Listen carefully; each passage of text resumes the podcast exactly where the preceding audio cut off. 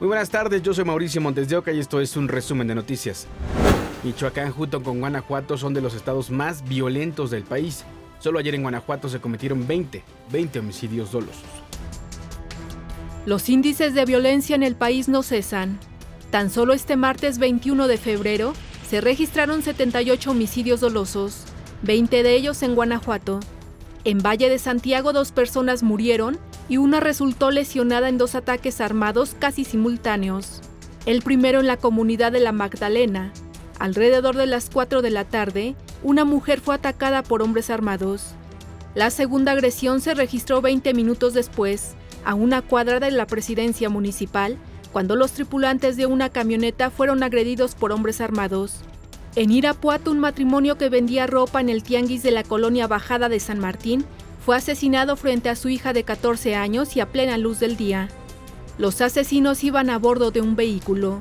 En su huida realizaron disparos al aire para que no los siguieran. La pareja era originaria de Salamanca. Medios locales responsabilizan de los asesinatos a integrantes del grupo élite del cártel Jalisco Nueva Generación. Es precisamente este grupo criminal el que ha desatado la ola de violencia debido a la disputa con el cártel Santa Rosa de Lima. Además se tiene presencia de los grupos del cártel de Sinaloa, los Viagras y la Unión León. En el reporte de incidencia delictiva de la Secretaría de Seguridad y Protección Ciudadana, se informó que Guanajuato junto con otros cinco estados concentran el 46% de los asesinatos en el país. El 46% de los cuales se concentran en seis entidades. Ellos son el Estado de México, Guanajuato, Baja California, Chihuahua, Jalisco y Guerrero. De acuerdo con el reporte anual del Consejo Ciudadano para la Seguridad Pública y Justicia, tres ciudades de Guanajuato se encuentran entre las más violentas del mundo. Se trata de Celaya, Irapuato y León. Para ADN 40, Fuerza Informativa Azteca. La violencia en Guanajuato se explica en parte porque es zona de paso un trasiego de droga y huachicol. A propósito, la Marina decomisó 2.400 kilos de cocaína, 3.512 litros de combustible y detuvo a 10 personas en Chiapas. Fue en dos operativos conjuntos con la Guardia Costera de Estados Unidos. Esto permitió ubicar tres embarcaciones menores que transportaban droga en Puerto Chiapas. Otro golpe al narco lo anunció el Departamento del Tesoro de Estados Unidos, porque bloqueó bienes y cuentas de seis ciudadanos y seis entidades mexicanas que al parecer formaban parte de una red de proveedores del cártel de Sinaloa. Hablamos de la fabricación y comercialización de metanfetamina y fentanilo.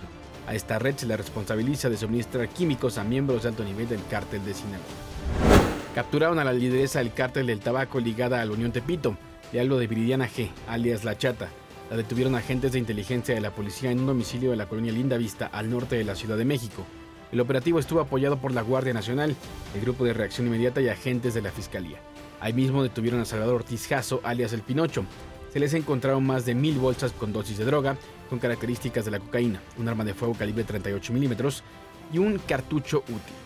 De acuerdo con trabajos de inteligencia, la chata y su hermana Andrea Cristina, alias la Takeshi, están ligadas con el cártel de la Unión Tepito, en el que operaba su primo Jair Altamirano Galicia, preso por extorsión a restauranteros de la colonia Roma, Condesa y del Valle. Un adolescente de 16 años, danzante del carnaval de Huejotzingo en Puebla, murió por un disparo de mosquetón. Ocurrió al cierre del carnaval cuando un grupo de danzantes y civiles protagonizaron una riña, al parecer en estado de ebriedad. Hasta el momento no hay personas detenidas y se desconoce el motivo de la pelea. La policía de la Ciudad de México capturó a varios sujetos que estarían vinculados a delitos como el secuestro express. También serían los delincuentes que robaron un negocio de tenis el año pasado. Cuatro integrantes de una banda dedicada al robo de negocios de la Ciudad de México fueron detenidos durante dos cateos de la policía capitalina. Los sujetos hoy acusados de secuestro express están presuntamente implicados en el robo de una tienda deportiva en la colonia Roma que el 9 de diciembre, Fuerza Informativa Azteca reportó cuando el afectado pedía ayuda inmediata. Amigos, ¿cómo están? Este, solo para pedirles su ayuda, acaban de robarme mi negocio en la colonia Roma me metieron a la bodega con pistola. Eh, yo pensé que me iban a matar. Afortunadamente el chavo que, que me tenía con la pistola no me mató.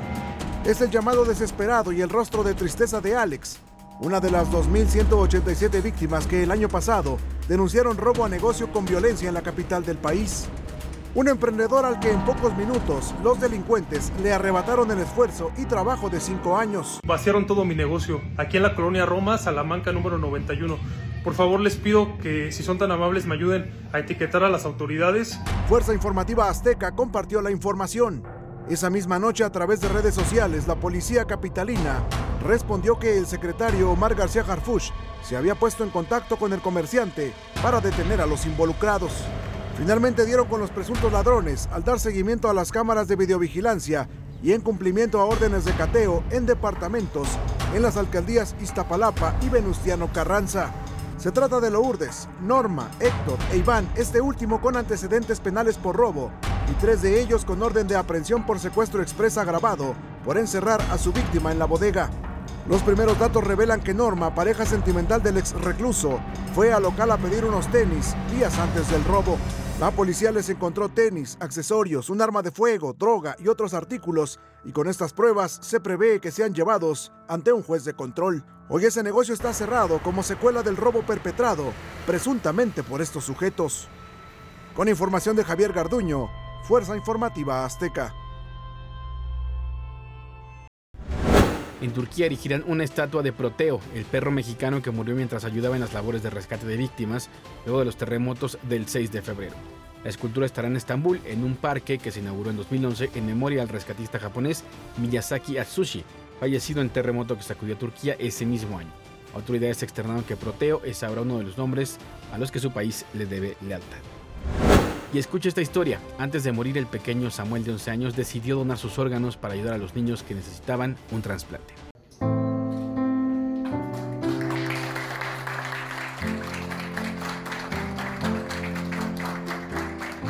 Estos son los aplausos que despidieron a un pequeño gran héroe que en un acto de amor, altruismo y generosidad permitió donar sus órganos a cuatro menores que estaban en la lista de espera para trasplante en la Ciudad de México. Se trata de Samuel N. de 11 años, originario de Nuevo Progreso en Ciudad del Carmen y que lamentablemente falleció por una hemorragia cerebral. Hace pocos días celebró su cumpleaños número 11 con una pequeña fiesta y tras esta decisión su familia lo han llamado el superhéroe de la familia. Yo me siento muy orgulloso de cumplirle ahorita sus sueños a él porque fue lo que él siempre quiso. Y me siento muy honrado y muy orgulloso.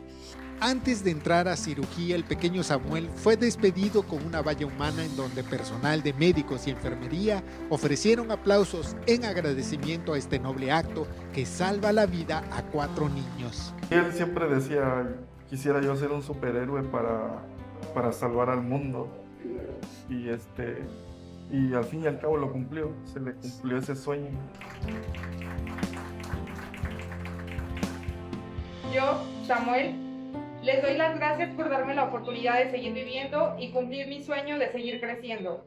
Regálenle a mis padres y a mis seres queridos la dicha de saber que me dieron su amor y el hermoso regalo de trascender. Les pido un minuto de silencio por Samuel.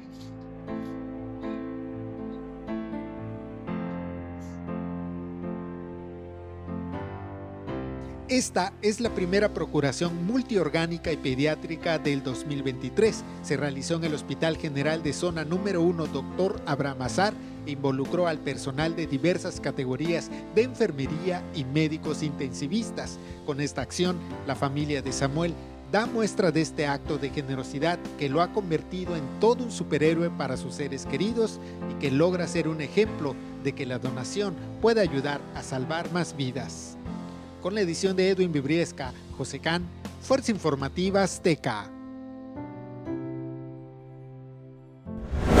Hasta aquí las noticias del momento en este podcast informativo de ADN 40. Yo soy Mauricio Oca. Me puedes seguir en Twitter como arroba maumondeo. Nos escuchamos. Hasta la próxima.